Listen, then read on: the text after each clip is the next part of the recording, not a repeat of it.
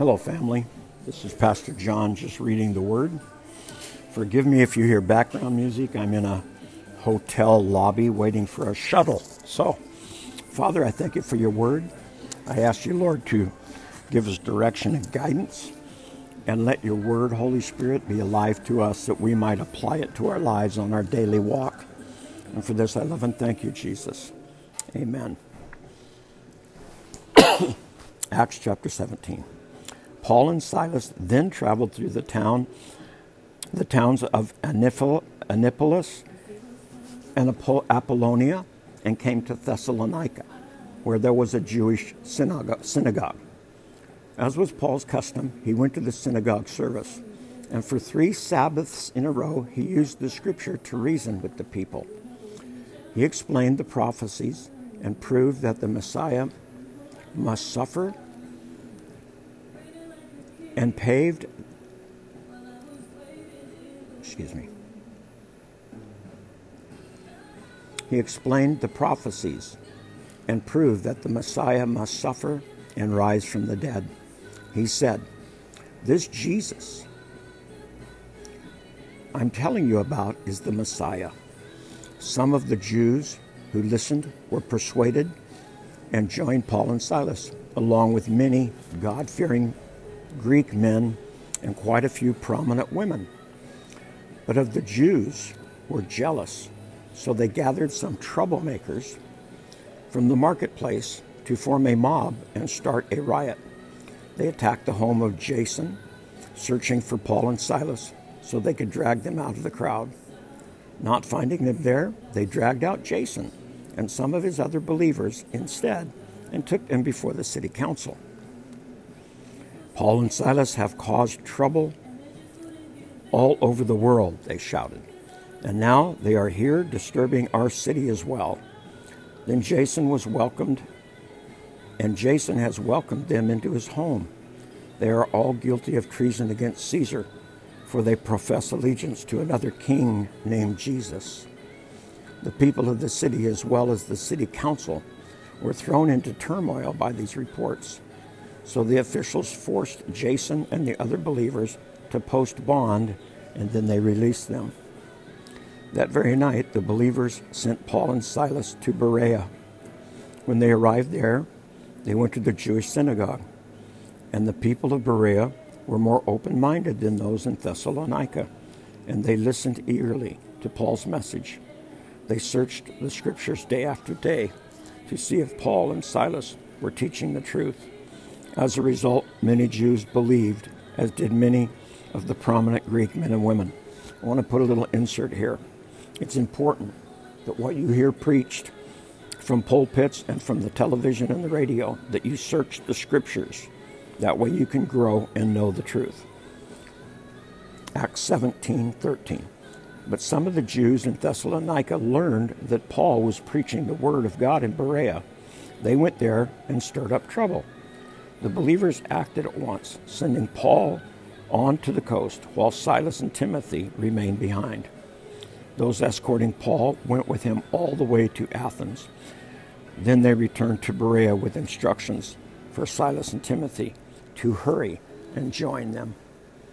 While Paul was waiting for them in Athens, he was deeply troubled by all the idols he saw everywhere in the city. He went to the synagogue to reason with the Jews and the God-fearing Gentiles, and he spoke daily in the public square to all who happened to be there.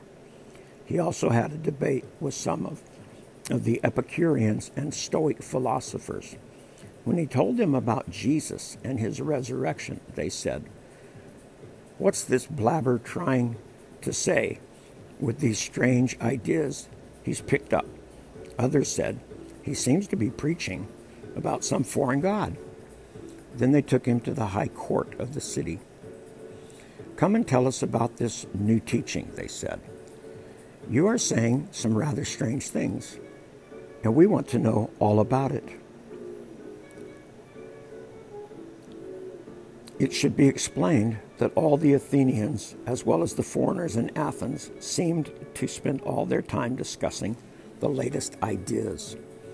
So Paul, standing before the council, addressed them as follows. Men of Athens, I notice that you are very religious in every way. For as I was walking along, I saw your many shrines, and one of your altars had this inscription on it, to the unknown God. This God whom you worship without knowing is the one I am telling you about. He is the God who made the world and everything in it.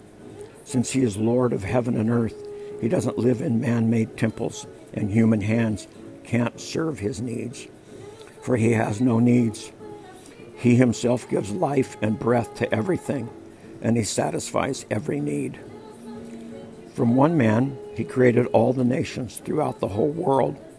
He decided beforehand when they should rise and fall, and he determined their boundaries.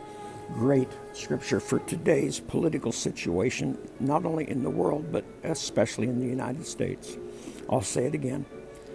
God decided beforehand when these governments should rise and fall, and he determined their boundaries. His purpose was for the nations to seek after God and perhaps feel their way toward him and find him, though he is not far from any one of us. For in him we live and move and exist. As some of your own poets have said, we are the offspring. And since this is true, we shouldn't think of God as an idol designated or designed by craftsmen from gold or silver or stone. God overlooked people's ignorance about these things in early times, that now he commands everyone, everywhere, to repent of their sin and turn to him. For he has set a day for judging the world with justice by the man he has appointed. And he proved to everyone who this is by raising him from the dead. When they heard Paul speak about the resurrection of the dead, some laughed in contempt, but others said, "We want to hear more about this later." They ended Paul's discussion with them. Some joined him and became believers. Among, their, among them were Dionysius, a member of the council, and a woman named Demarius, and others with them. So, Father, I thank you for your word. I thank you that you give us guidance and direction in all that we do. And I pray that we begin and continue to spread the good news that all men have a chance to worship the Lord. I love you and thank you. In Jesus' name, amen.